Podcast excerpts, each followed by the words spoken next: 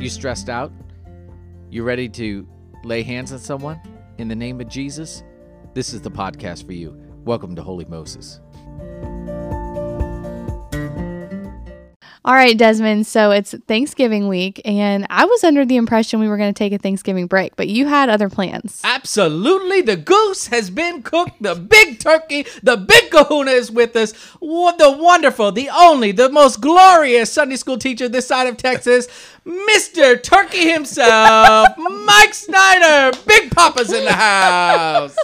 That's the most uh, biggest introduction I've ever had. Yeah, My that was goodness, it was almost inviting Jesus to come with you. But it's so good to have you. We are excited. Let me tell you, Thanksgiving, I, I, I- I hear, is a special occasion. You got like 99 people show up at the house. The governor's shutting you down. So it, Thanksgiving is a little different this year. So we wanted to invite you in and talk about Thanksgiving traditions. Hopefully, you listeners have a Thanksgiving tradition that you think about, and uh, hopefully, it's not poo pooed by the government. Remember, wear your mask, wash your hands, and don't play with the poo poo.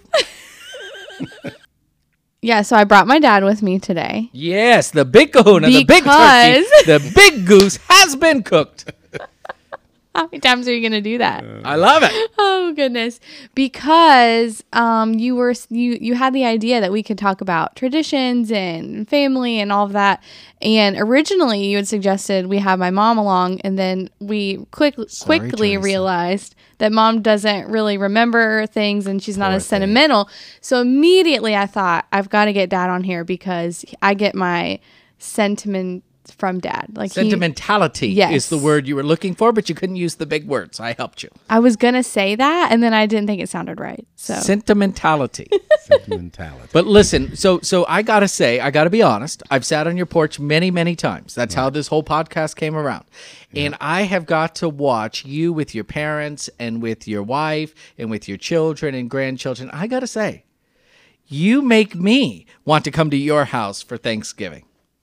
well, come on over. No, no, no. The governor's going to get us. We can't come over. Can't come over. Only eight people, and and that's probably too many at that point. But listen, I want we wanted to invite you on because truly you're a man who loves family, loves traditions, and you have a great memory, and that's why poor Teresa didn't get on.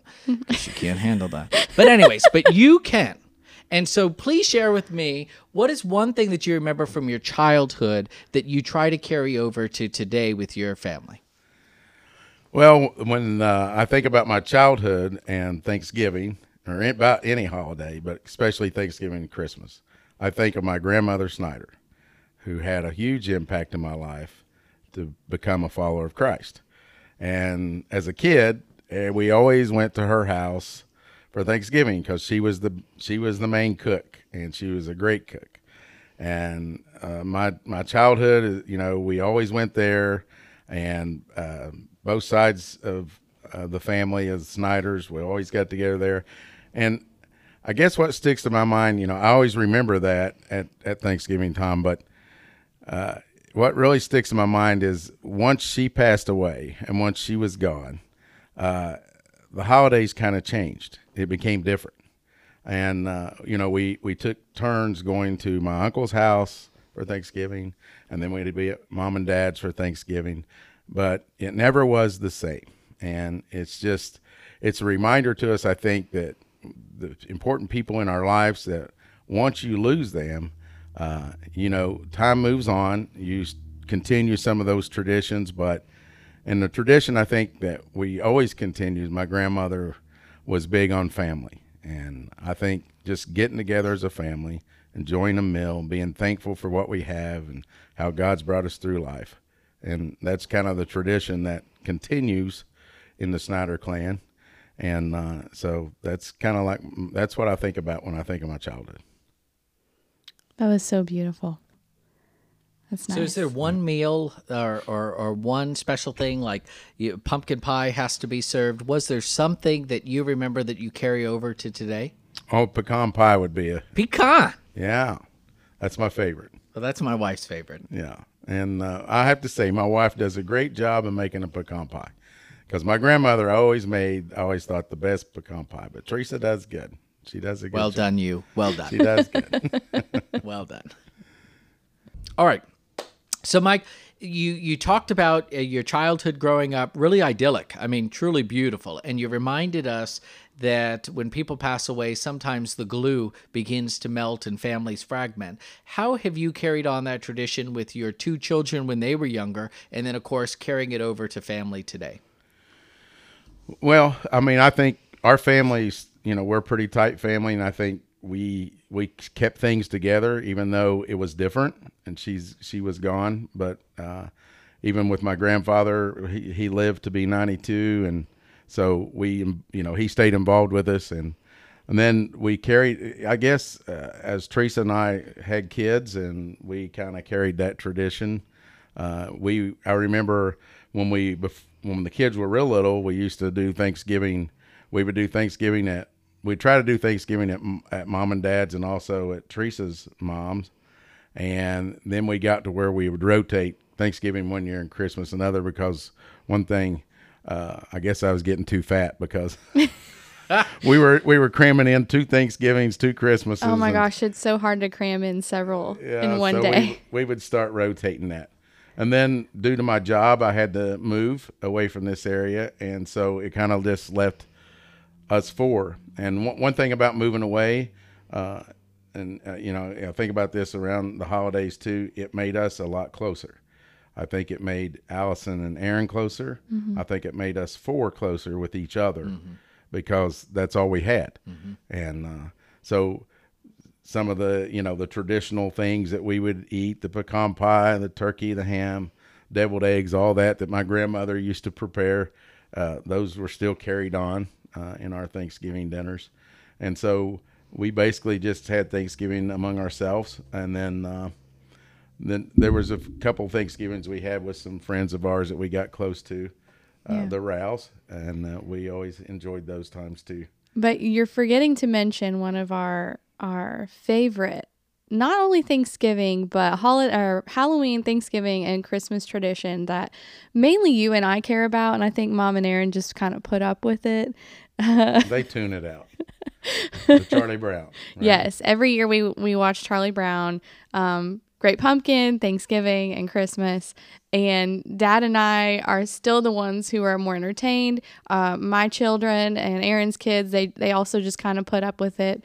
I don't think my mother's ever sat down and actually watched it. She's always in the background doing something, either wrapping or baking or cleaning.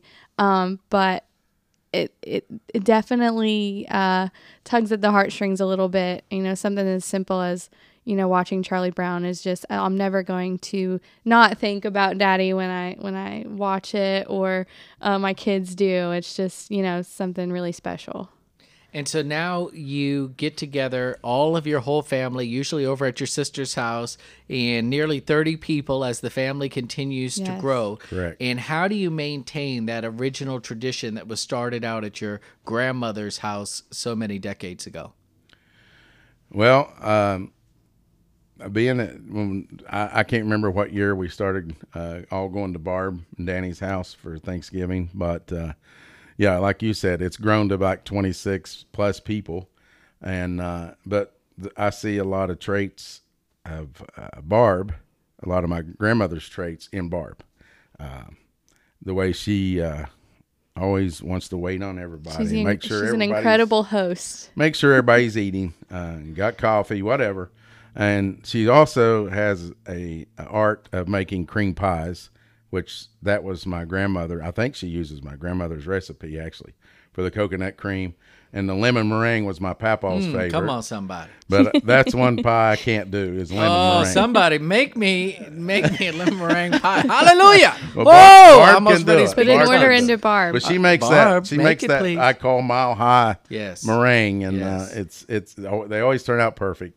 Uh, and uh, she's got an art for that. So I think a lot of my grandmother's traits are in Barb that keeps keep, helps keep that tradition going. And didn't you say that Papaw, your Papaw, would always prepare the ham, or was this for Christmas? No, he would do a ham for Christmas and Thanksgiving. And now Papaw and, does the ham now ham. Dad does that, mm. and and that was Papaw. That was Papaw's thing. Papaw Snyder always made a ham decorated it with pineapple rings and the cherries in the middle, Those are the best. and put the brown sugar coating Yes. and bake it in the oven in a big blue and white speckled pan with a lid. Yes. That sticks in my memory. I don't know why. But uh, yeah, Dad kind of took over that. And he they do such a good does- job. he the does ham the is ham. delicious. Yeah, Mm. and uh, uh, mom mom makes the mashed potatoes, and uh, she makes the best. Oh, and her yams. I like But uh, of course, I don't want to leave my baby sister out of the picture. Uh, and who is that? Do we even know her? Susu. Oh, I didn't even know there was yeah, another yeah, child around. Oh, come on. Mm. But anyway, one thing that she one thing that she always liked to do, and she oh, Thanksgiving was a perfect opportunity for her to do this, was to get at me because I don't like my food touching and mixed, and that's just one of my things. And It all goes down the same place. I know, but I can't I can't take that. And He has a very weak and stomach. Susu likes to mix her corn and her mashed potatoes Ooh, together, Lord and she Jesus. always does that. Makes a point that I see it, Mm. and that always uh, used to really upset me. Now I just I, I, I You can know get- it's I coming. get by. Yeah, I know it's coming. You know it's coming. Everyone, thanks so much for joining us. We want to wish you a happy Thanksgiving from the Holy Moses family to yours. Hopefully, you enjoyed this, uh, hearing our co host, my co host, Allison, and her wonderful father talk about their traditions.